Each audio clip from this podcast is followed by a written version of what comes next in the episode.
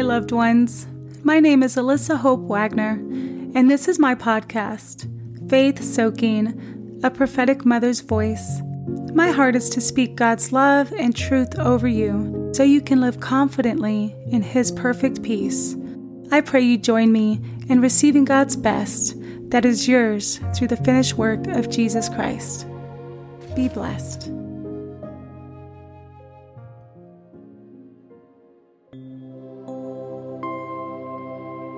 Don't let your mistakes stop you. The Bible says we will be judged when we get to heaven. This judgment won't be to condemn us, rather, it will be to reward us. Because of Jesus and his finished work on the cross, if we accept him as our Lord and Savior, our sins have been washed absolutely clean.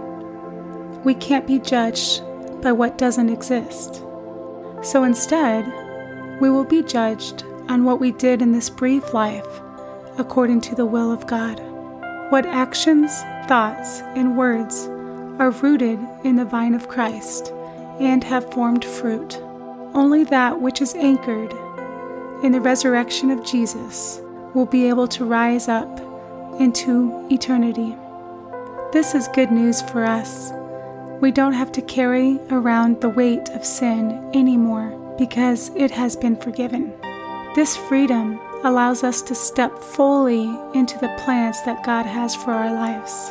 And these plans are plans for good and not disaster, to give you a future and a hope. God gave us free will because He wants sons and daughters, not robots. But He knew we would make mistakes and fall short from His holy standard which is why he already had his redemption plan in place. God rested on the seventh day, knowing that the Messiah would be the Lord over Sabbath, and he would redeem all six days that were once pleasing to God. Jesus said in the book of Mark, chapter 2, verses 27 and 28, that he is the Lord over the Sabbath. The Sabbath is the seventh day of redemption and reconciles all six days back to God. The Sabbath is a picture of all creation being healed of the effects of sin, and Jesus died on the cross to give us access to the Sabbath. Every day we can step into the truth that our day is pleasing to God, our lives are pleasing to God, and our actions done in obedience are pleasing to God and anything not pleasing is instantly redeemed by the blood of Jesus. Jesus literally gives us a win win situation. Yes, we will stumble and fall and make stupid mistakes, but we can't let fear stop us from achieving our destiny, the purposes for which God created us. The more we do in obedience to God, the more mistakes we are liable to make. Just like walking, the more you walk, the more likely you will trip on a rock or a crack in the road. But we can't be a people who bury our talents. We can't let fear of making mistakes rule us. Once we confess our sins, our mistakes do not follow us into eternity.